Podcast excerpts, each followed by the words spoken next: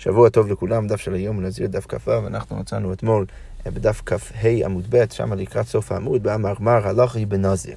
אנחנו ממשיכים את הדיון שלנו סביב אה, כל מיני מקרים שבהם מישהו אה, לוקח עצמו נדירות, מפריש כסף או, או בהמות לקורבנות הנזיר שלו, ואז פתאום משהו קורה, או שהוא נפטר, או שמדובר על אישה שבעלה הפר לה את הנזירות, אבל איך שזה לא יהיה, עכשיו עולה שאלה מה צריך לעשות עם הבהמות, מה צריך לעשות עם הכסף. אז אמרנו שם, שאם היה, אה, אם היה בן אדם נזיר שהפריש מעות לקורבנות שלו, ואז הוא נפטר, אז אם המעות סתומים, אז אה, אה, יפלו לנו דבר, צריך להשתמש בכסף הזה לקנות בהמות ולהקריב קורבנות אה, עולה על גבי המזבח. עכשיו, על זה שאלנו, איך אפשר לעשות דבר כזה? הרי ידוע שאחד מהקורבנות שהנזיר צריך להקריב זה קורבן חטאת.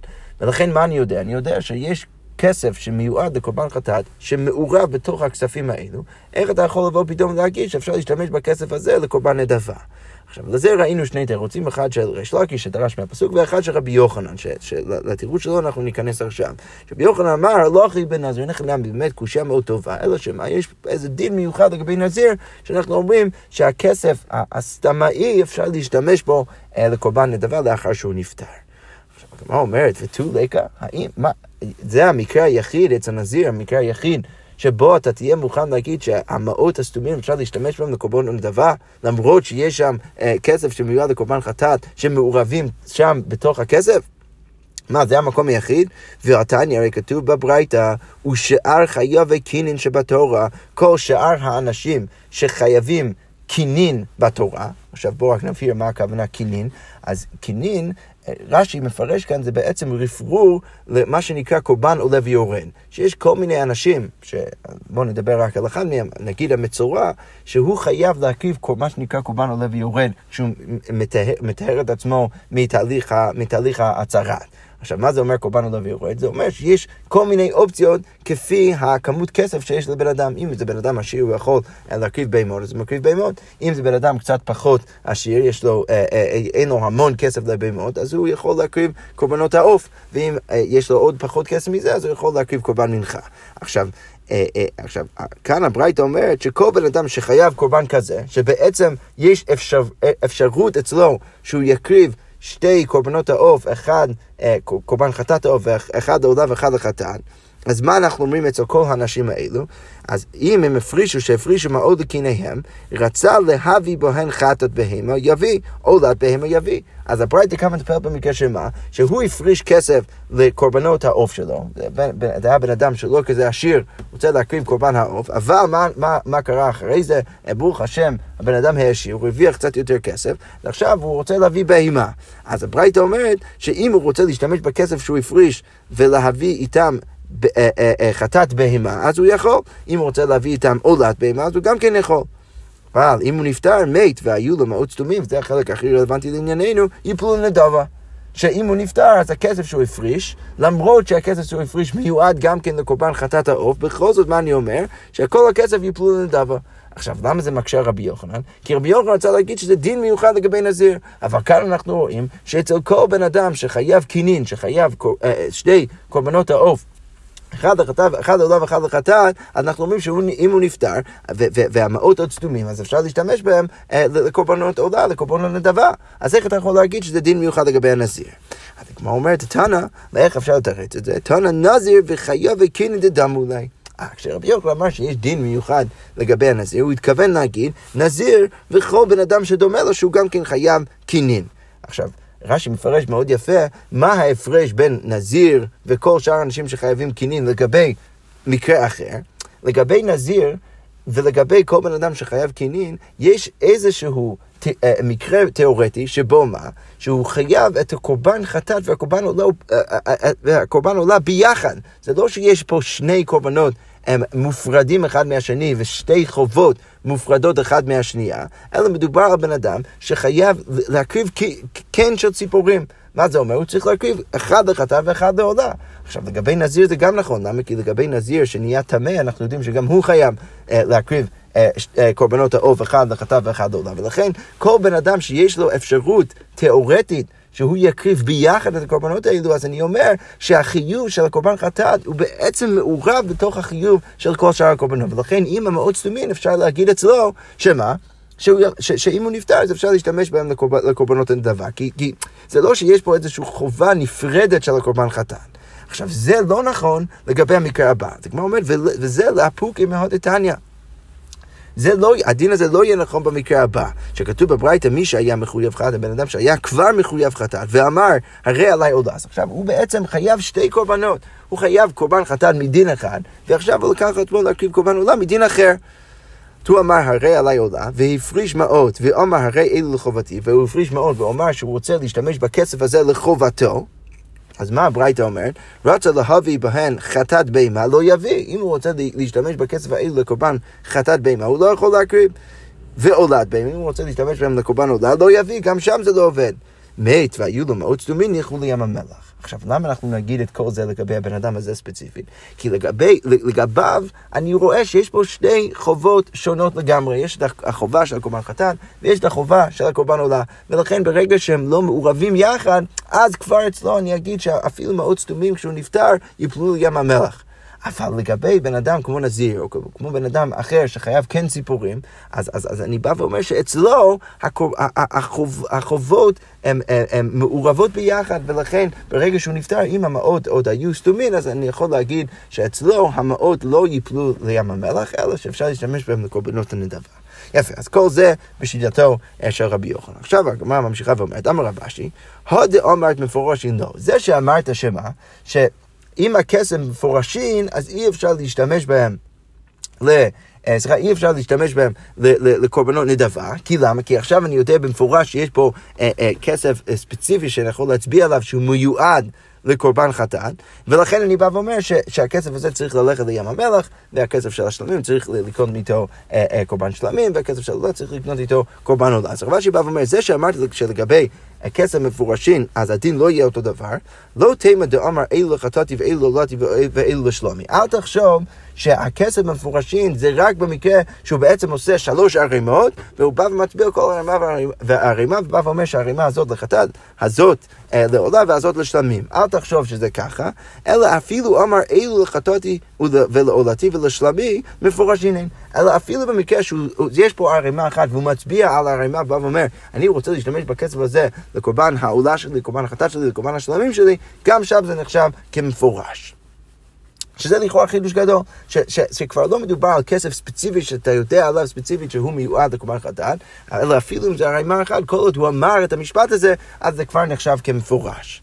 ויגד דאמרי, הגמרא אומרת עוד וריאציה של רב אשי עוד יותר קיצוני, אמר רב אשי, לא תימא עד דאמר אילו חטאתי ולא ולא לשלמי, אל תחשוב שהמקרה של מפורשים זה כשהוא מצביע על הרימה אחת ואומר לחטאתי לא ולא לשלמי, שלפני רגע היה המקרה המחודש שלנו, אלא אפילו אמר אילו לחובתי, אפילו מצביע על, על הכסף ואומר אילו לחובתי, הרי אם כמפורשים זה כבר ברור שזה מפורש, שיש בתוך הכסף הזה כסף שמיועד לקורבן חטאת ולכן זה נחשב כמפורש. אבל, אז, אז, אז, אז איך אפשר באמת למצוא מקרה שבו זה לא נחשב כמפורש? אז רש"י כותב שזה רק מקרה שהוא שם כסף בצד והוא לא אומר שום דבר. אז זה נחשב כסתום, ואם הוא נפטר, אז כל זה נופל, נופל לנדבה. אבל כל עוד מצביע על זה, אז כבר אנחנו אומרים שזה מפורש, ולכן צריך שוב לחלק את זה לשלוש, הכסף של, של הקורבן חטאת צריך אה, להשליך לים המלח, צריך ליפול לים המלח, והכסף של השלמים אה, צריך להשתמש בו כדי לקנות בהמה, להקריב, בו, להקריב איתו אה, אה, אה, אה, קורבן שלמים, וכן גם כן לגבי הקורבן עולה.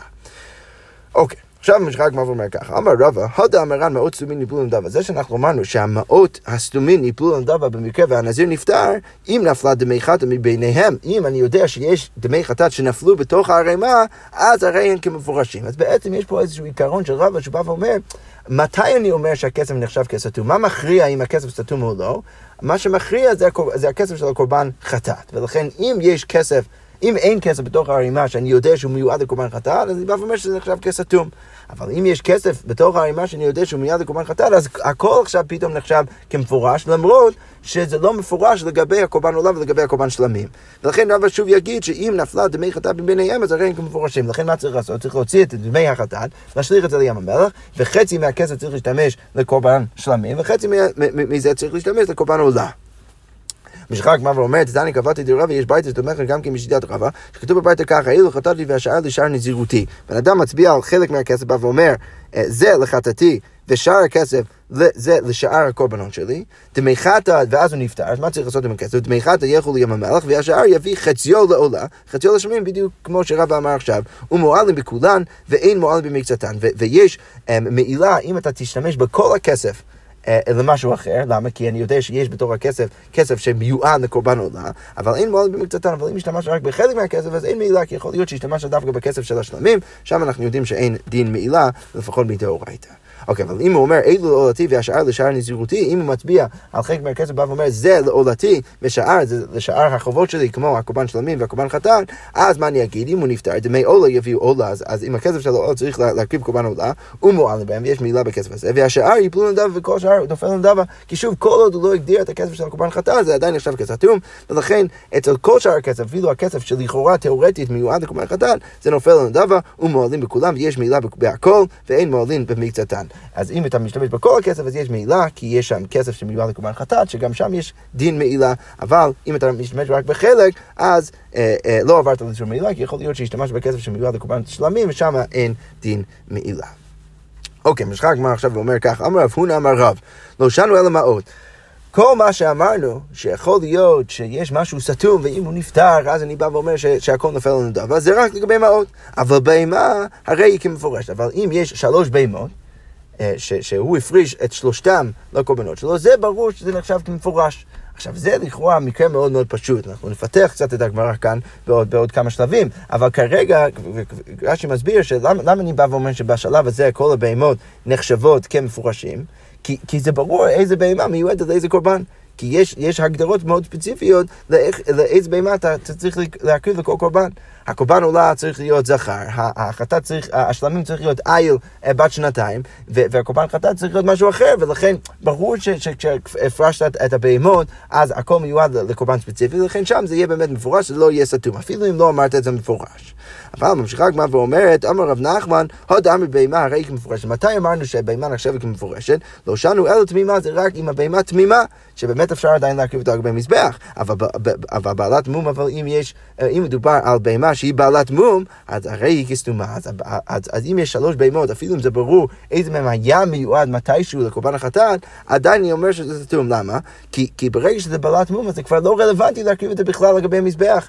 ולכן מה? צריך בעצם לפדות את הבהמה על כסף ולהשתמש בכסף לקורבנות אחרות. עכשיו, ולכן במקרה כזה אני בא ואומר שהרי זה נחשב כסתום.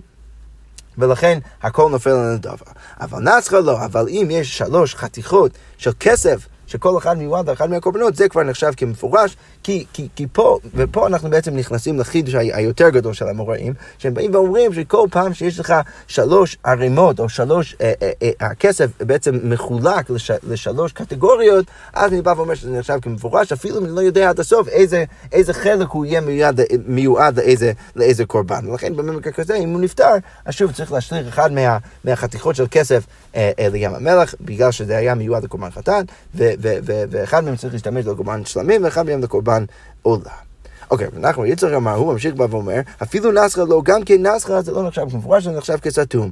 אה, אבל מת, מה כן נחשב כמפורש? אבל סבר של קורות, שלוש ערימות של קורות, שזה ברור שהוא ישתמש בקורות האלו כדי למכור אותם ולהשתמש בכסף לקורבנות, זה כבר נחשב כמפורש. עכשיו, לגבי זה הגמרא אומרת, אמר לרב שימי בר אשי לרב פאפא, מה הייתה אמר יותר רבנן? מה, מה הסיבה של חכמים? ועכשיו שימי בר אשי בא וחוזר לסברה הראשונית של החלק הזה של הסוגיה, בא ואומר, מה הסיבה של חכמים שאמרו, דאמרי, מעות, שרק מעות יכולים להיות סתומים, ולא בהמה ולא נסחה ולא, ולא, ולא, ולא סברה. שבעצם אם אנחנו חוזרים לתחילת, לתחילת הסברה כאן, מה אנחנו אומרים? אנחנו אומרים שדווקא מעות יכולים להיות סתומים, אבל כל שאר הדברים, ברגע שזה מחולק לשלוש גופות, אני כבר אומר שזה נחשב כמפורש. אז למה שחכמים יגידו את זה? והרי על זה אפשר להקשות, רב שמעון ברש"י בא ואומר, אלא מעטה מעות ולא עופות. רגע, אבל אם אתה רוצה להגיד את זה, אז תגיד שגם כן, אם בן אדם מנסה להפריש שתי עופות, אחד לחטא ואחד לעולה, אז תגיד שרק המעות יכולים להיות סתומים אם הוא נפטר, אבל העופות, ברגע שהוא כבר הפריש שתי עופות, זה כבר נחשב כמפורש. וזה קשה, וכי תמר חינם, אולי תגיד, בסדר, גם, גם שם אני אגיד שרק הכסף יכול להיות סתום, אבל הבהמות כבר לא יכולים להיות סתומות, העופות כבר לא יכולים להיות סתומים. אבל אם אתה רוצה להגיד את זה, אלא הדם רב חיסדא, רב חיסדא כבר אמר שאין הקניין מתפרשות אלא היא בלקיחת ביילים, היא בעשיית כהן. הרי אנחנו יודעים שה, שאי אפשר להגדיר את העופות של, של, של קן, של ציפורים, אחד החטא ואחד העולה, אלא על ידי לקיחת הבעלים, שהוא כבר מגדיר ובא ואומר שאני מוכן להקריב את הבהמה, את, את העוף הזה לקורבן חוטאת העוף ואת העוף הזה לקורבן עולת העוף, או על ידי עשיית הכהן ממש. אבל לפני זה אתה לא יכול להגדיר. עכשיו, זה לכאורה קשה כל המהלך, כי מה רב שמעון ברש"י בא ואומר? הרי לכאורה משהו מהאמוראים שמה, שהדבר היחיד שיכול להיות אטום זה הכסף, אבל ברגע שיש לך את הבהמות או את העופות, אז זה כבר הכל מפורש. אבל אז למה שרב חיסדי יגיד שאי אפשר להפרש ולהגדיר את קורבנות, את, את קורבנות העוף עד, עד, עד שהבית לוקח ואומר מפורש, או עד שהכהן עושה את זה ממש. לכאורה קשה. אז הגמרא אומרת, עמאי, למה שזה יהיה ככה, המעות גמירי לה? הרי אנחנו יודעים שזה צריך להיות נכון רק לגבי המעות, שרק לגבי המעות זה צריך להיות סתום, אבל לגבי כל שאר המקומות זה לכאורה צריך להיות מפורש, הרי זה סותר במפורש את הממרה של רב חיסדא. יפה, אנחנו נעצור כאן ככה באמצע קושייה, ונצטרך uh, מחר לראות מה, מה, מה הגמרא מתרצת, uh, ונראה בעזרת השם מחר את המשך הדיון. שכוייח ושבוע טוב.